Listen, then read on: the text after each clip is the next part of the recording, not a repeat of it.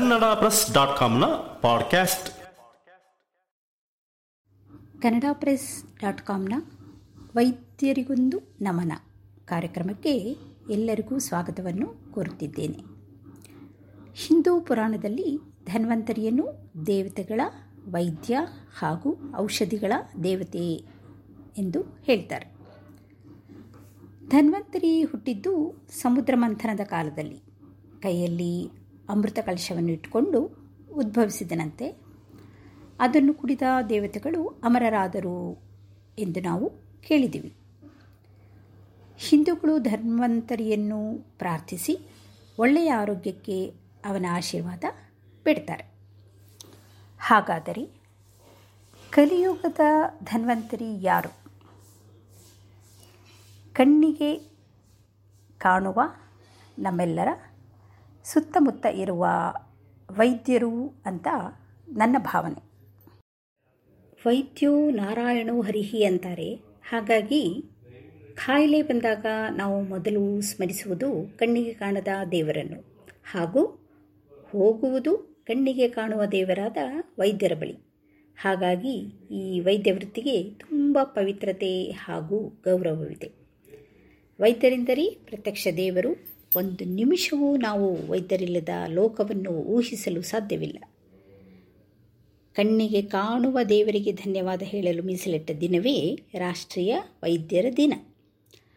ಭಾರತದಲ್ಲಿ ವೈದ್ಯಕೀಯ ಕ್ಷೇತ್ರಕ್ಕೆ ಗಣನೀಯ ಸೇವೆ ಸಲ್ಲಿಸಿರುವ ಪಶ್ಚಿಮ ಬಂಗಾಳದ ಮಾಜಿ ಮುಖ್ಯಮಂತ್ರಿ ಡಾಕ್ಟರ್ ಬಿಧಾನಚಂದ್ರ ರಾಯ್ ಅಂತ ಅವರ ಗೌರವಾರ್ಥವಾಗಿ ಜುಲೈ ಒಂದರಂದು ರಾಷ್ಟ್ರೀಯ ವೈದ್ಯ ದಿನ ಆಚರಿಸಲಾಗುತ್ತದೆ. ಇದನ್ನು ನಾವು ಸಾವಿರದ ಒಂಬೈನೂರ ತೊಂಬತ್ತೊಂದರಿಂದ ಆಚರಿಸ್ತಾ ಬಂದಿದ್ದೀವಿ. ಬಿ ಸಿ ರಾಯ ಅವರು ಹುಟ್ಟಿದ್ದು ಫಸ್ಟ್ ಜುಲೈ ಸಾವಿರದ ಎಂಟುನೂರ ಎಂಬತ್ತೆರಡು. ಅವರು ವಿಧಿವಶರಾಗಿದ್ದು ಫಸ್ಟ್ ಜುಲೈ ಸಾವಿರದ ಒಂಬೈನೂರ ಅರವತ್ತ ಎರಡು. ಹೀಗಾಗಿ ಅವರ ಸ್ಮರಣಾರ್ಥಕವಾಗಿ ರಾಷ್ಟ್ರೀಯ ವೈದ್ಯ ದಿನವನ್ನು ಆಚರಿಸಿ ಅವರಿಗೆ ಗೌರವವನ್ನು ನೀಡುತ್ತಿದ್ದೇವೆ. ಅವರೊಬ್ಬ ಅಸಾಧಾರಣ ವೈದ್ಯರಾಗಿದ್ದರು ಮನುಕುಲಕ್ಕೆ ಅವರ ಸೇವೆ ಅಪಾರ. ಅವರಿಗೆ ಭಾರತ ರತ್ನ ಪ್ರಶಸ್ತಿಯೂ ಸಿಕ್ಕಿತ್ತು. ಜನ ಮೆಚ್ಚಿದ ವೈದ್ಯರಾಗಿದ್ದರು. ಈ ದಿನವನ್ನು ನಾವು ಎಲ್ಲ ವೈದ್ಯ ತಂಡಕ್ಕೆ ಅರ್ಪಿಸೋಣ. ನೋಡಿ, ಒಬ್ಬ ವ್ಯಕ್ತಿ ಉತ್ತಮ ವೈದ್ಯ ಅನಿಸ್ಕೋಬೇಕಾದ್ರೆ ಅವರು ತಮ್ಮ ಖಾಸಗಿ ಜೀವನಕ್ಕಿಂತ ವೃತ್ತಿ ಜೀವನಕ್ಕೆ ಜಾಸ್ತಿ ಸಮಯ ಕೊಡಬೇಕಾಗುತ್ತೆ. ನೊಂದ ರೋಗಿಯ ಮನಸ್ಸಲ್ಲಿ ಭರವಸೆ ಮೂಡಿಸಬೇಕಾಗುತ್ತೆ. ತಮಗೆ ಎಷ್ಟೇ ಕಷ್ಟ, ತೊಂದರೆ, ತಾಪತ್ರಯ ಏನೇ ಇದ್ದರೂ ರೋಗಿಯ ಮುಂದೆ ತೋರಿಸಿಕೊಳ್ಳದೆ ಅವರನ್ನೇ ನಂಬಿ ಬಂದ ರೋಗಿಯನ್ನು ಗುಣಪಡಿಸೋದೇ ಅವರ ಗುರಿಯಾಗಿರಬೇಕು. ಅದೇ ಅವರ ವೃತ್ತಿ ಧರ್ಮ ಸಹ. ಆದರೆ ಈಚೆಗೆ ಏನಾಗಿದೆ ಅಂದರೆ ಕೆಲವು ವೈದ್ಯರು ಹಣದ ದುರಾಸೆಯಿಂದ ವೃತ್ತಿ ಧರ್ಮ ಕಡೆಗಣಿಸಿ ವ್ಯಾಪಾರಿ ಮನೋಭಾವದಿಂದ ವರ್ತಿಸ್ತಿದ್ದಾರೆ. ಹೀಗಾಗಿ ಎಲ್ಲ ವೈದ್ಯರನ್ನು ಅನುಮಾನವಾಗಿ ನೋಡೋ ಹಾಗಾಗಿದೆ. ಆಸ್ಪತ್ರೆಗೆ ಹೋದರೆ ಸಾಕು. Blood test, X-ray C T scan common ಆಗೋಗಿದೆ ಸಣ್ಣ ಕಾಯಿಲೆಗೂ ಇಷ್ಟು ತ ಟೆಸ್ಟ್ ಮಾಡಿಸ್ಬೇಕಾ ಅನ್ನೋ ಭಯ ಜನರಲ್ಲಿ ಶುರುವಾಗಿದೆ. ದುಡ್ಡಿದ್ದವರು ಓಕೆ, ಇಲ್ಲದವರ ಗತಿ ಹೇಗೆ ಅಲ್ವಾ? ಇನ್ನೊಂದು ತಪ್ಪು ನಾವು ಮಾಡ್ತೀವಿ ಗೊತ್ತಾ? ಯಾವ ವೈದ್ಯರೇ ಆಗಲಿ ರೋಗಿ ಪ್ರಾಣ ಉಳಿಸೋಕೆ ನೋಡ್ತಾರೆ ವಿನಃ ತೆಗೆಯೋಕಲ್ಲ. ವೈದ್ಯರೂ ಸಹ ಮನುಷ್ಯರೇ ತಾನೇ. ತಮ್ಮ ಶಕ್ತಿ ಮೀರಿ ಪ್ರಯತ್ನಿಸಿದಾಗಲೂ ಒಮ್ಮೊಮ್ಮೆ ರೋಗಿ ಬದುಕೋಲ್ಲ. ಆಗ ಇಡೀ ರೋಗಿಯ ಮನೆಯವರು ಹೋರಾಟಕ್ಕೆ ಬರ್ತಾರೆ. ವೈದ್ಯರ ವಿರುದ್ಧ ಘೋಷಣೆ ಕೂಗ್ತಾರೆ ದಾಳಿ ಮಾಡ್ತಾರೆ. ಇದು ಮೊನ್ನೆ ಮೊನ್ನೆ ಸಹ ಆಯಿತು. ಎಂತಹ ದುರಂತ. ಇಡೀ ಮನುಕುಲಕ್ಕೆ ಅವಮಾನದ ಸಂಗತಿ. ಮನುಷ್ಯನ ಕೈ ಮೀರಿದ ಶಕ್ತಿ ಹೊಂದಿದೆ ಅಲ್ವಾ?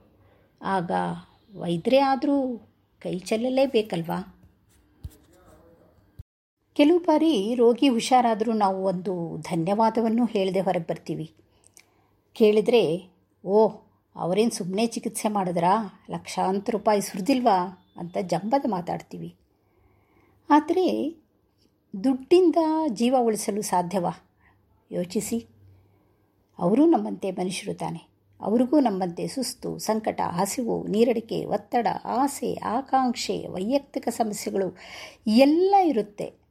ಅದನ್ನು ನಾವು ತಿಳ್ಕೋಬೇಕು, ಅಲ್ವಾ?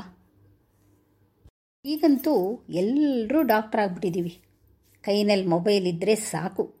ನಾವೇ ಇಡೀ ರೋಗದ ಲಕ್ಷಣಗಳನ್ನೆಲ್ಲ ಜಾಲಾಡಿ ತಿಳ್ಕೊಂಡು ಔಷಧಿನೂ ತೊಗೊಂಡ್ಬಿಡ್ತೀವಿ. ಆಮೇಲೆ ಸರಿ ಹೋಗಲಿಲ್ಲ ಅಂತ ಡಾಕ್ಟ್ರ್ ಹತ್ರ ಹೋಗ್ತೀವಿ. ಆಗ ರೋಗ ಉಲ್ಬಣವಾಗಿರುತ್ತೆ. ಇದಕ್ಕೆ ಯಾರು ಹೊಣೆ? ಈ ದಿನ ನಾನು ಭಾರತದ ಮೊಟ್ಟ ಮೊದಲ ಮಹಿಳಾ ವೈದ್ಯೆಯ ಬಗ್ಗೆ ತಿಳಿಸೋಕ್ಕೆ ಇಷ್ಟಪಡ್ತೀನಿ. ಅವರು ಆನಂದಿ ಗೋಪಾಲ್ ಜೋಶಿ ಅಂತ. ಇವರು ಸಾವಿರದ ಎಂಟುನೂರ ಅರವತ್ತೈದು ಮಾರ್ಚ್ ಮೂವತ್ತೊಂದರಂದು ಜನಿಸಿದರು. ಪಾಶ್ಚಾತ್ಯ ವೈದ್ಯಕೀಯ ಪದವಿ ಪಡೆದ ಮೊದಲ ಭಾರತೀಯ ಮಹಿಳಾ ವೈದ್ಯೆ. ಕಾದಂಬಿನಿ ಗಂಗೂಲಿಯವರು ಸಹ ಇನ್ನೊಬ್ಬ ಮಹಿಳಾ ವೈದ್ಯೆ. ಆನಂದಿಯವರ ನಂತರ ಪದವಿ ಅವರು ಪಡೆದರು. ಆನಂದಿಯವರ ಮೊದಲ ಹೆಸರು ಯಮುನಾ. ಸಾಂಪ್ರದಾಯಿಕ ಬ್ರಾಹ್ಮಣ ಕುಟುಂಬದಲ್ಲಿ ಜನಿಸಿ ತಮಗಿಂತ ಇಪ್ಪತ್ತು ವರ್ಷ ದೊಡ್ಡವರಾದ ಗೋಪಾಲರಾವ್ ಅವರನ್ನು ತಮ್ಮ ಒಂಬತ್ತನೇ ವಯಸ್ಸಿಗೆ ವಿವಾಹ ಆಗ್ತಾರೆ.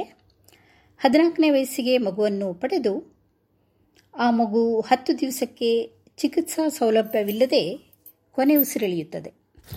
ಆಗ ಆನಂದಿ ಬಾಯಿಯವರು ಪತಿಯ ಪ್ರೋತ್ಸಾಹ ಬೆಂಬಲದಿಂದ ವೈದ್ಯರಾಗುವ ಛಲ ತೊಡ್ತಾರೆ. ತಮ್ಮ ಸಮಾಜದವರ ವಿರೋಧದ ನಡುವೆಯೂ ಅವರು ಸಾವಿರದ ಎಂಟುನೂರ ಎಂಬತ್ಮೂರರಲ್ಲಿ ಅಮೆರಿಕಕ್ಕೆ ತೆರಳಿ ಅಲ್ಲಿನ ಡ್ರಕ್ಸೆಲ್ ಮಹಿಳಾ ವೈದ್ಯಕೀಯ ವಿಶ್ವವಿದ್ಯಾಲಯ ಸೇರುತ್ತಾರೆ. ಆದರೆ ಇವರ ಆರೋಗ್ಯದಲ್ಲಿ ತುಂಬ ಏರುಪೇರುಗಳಾಗುತ್ತವೆ. ಆದರೂ ಧೃತಿಗೆಡದೆ ಓದಿ ಸಾವಿರದ ಎಂಟುನೂರ ಎಂಬತ್ತ ಆರರಲ್ಲಿ ವೈದ್ಯಕೀಯ ಪದವಿ ಪಡೆದು ಭಾರತಕ್ಕೆ ಬರ್ತಾರೆ. ಅವರಿಗೆ ಭಾರತದಲ್ಲಿ ಅದ್ಧೂರಿ ಸ್ವಾಗತ ಸಿಗುತ್ತೆ. ಕೊಲ್ಲಾಪುರದ ಆರ್ ಸಿ ಎಸ್ ಎಂ ಸರ್ಕಾರಿ ವೈದ್ಯಕೀಯ ಕಾಲೇಜ್ ಹಾಗೂ ಸಿ ಪಿ ಆರ್ ಆಸ್ಪತ್ರೆಯ ಮಹಿಳಾ ವಿಭಾಗದ ಮುಖ್ಯಸ್ಥರನ್ನಾಗಿ ಮಾಡ್ತಾರೆ. ಆದರೆ ವಿಧಿಬರಹ ಬೇರೆಯೇ ಇರುತ್ತೆ ನೋಡಿ. ದುರದೃಷ್ಟವಶಾತ್ ಭಾರತಕ್ಕೆ ಇವರ ಸೇವೆ ಜಾಸ್ತಿ ಸಿಗಲಿಲ್ಲ. ಅನಾರೋಗ್ಯದ ಕಾರಣ ತಮ್ಮ ಇಪ್ಪತ್ತೆರಡನೇ ವಯಸ್ಸಿನಲ್ಲಿ, ಅಂದರೆ ಸಾವಿರದ ಎಂಟುನೂರ ಎಂಬತ್ತ ಏಳು, ವಿಧಿವಶರಾಗುತ್ತಾರೆ. ಅವರ ಸಾವಿಗೆ ಇಡೀ ದೇಶವೇ ಕಂಬನಿ ಮಿಡಿಯುತ್ತದೆ. ಕೋವಿಡ್ ಹತ್ತೊಂಬತ್ತು ಶುರುವಾದಾಗಿಂದ ನೋಡಿ ಇಡೀ ವೈದ್ಯ ಲೋಕವೇ ಇಪ್ಪತ್ನಾಲ್ಕು ಬಾರ್ ಸೆವೆನ್ ಟೊಂಕ ಕಟ್ಟಿ ಮನೆ, ಮಠ, ಊಟ, ವಿಶ್ರಾಂತಿ, ಕುಟುಂಬ ಎಲ್ಲವನ್ನೂ ತೊರೆದು ಜನರ ಪ್ರಾಣ ಉಳಿಸಿದ್ದಾರೆ. ಈ ಋಣವನ್ನು ನಾವು ಇನ್ನು ಹತ್ತು ಜನ್ಮ ಎತ್ತಿದರೂ ತೀರಿಸಲು ಸಾಧ್ಯವಿಲ್ಲ. ನಾವು ಮಡು, ಮಾಡಬಹುದಾದ ಸಣ್ಣ ಕೆಲಸವೆಂದರೆ ಹೃದಯ ತುಂಬಿ ಅವರನ್ನು ಹಾರೈಸೋಣ. ಕೃತಜ್ಞತೆ ತೋರಿಸೋಣ. ದೇವರು ಅವರಿಗೆ ಸದಾಕಾಲ ಆಯುಷ್ಯ, ಆರೋಗ್ಯ, ಸುಖ, ಸಂತೋಷ, ನೆಮ್ಮದಿಯನ್ನು ಸಮೃದ್ಧಿಯಾಗಿ ಕೊಡಲಿ ಎಂದು ಪ್ರಾರ್ಥಿಸೋಣ. ನಾನು ಭಾರತಿ, ಕನ್ನಡ ಪ್ರೆಸ್ ಡಾಟ್ ಕಾಮ್ನಿಂದ ನಮಸ್ಕಾರ.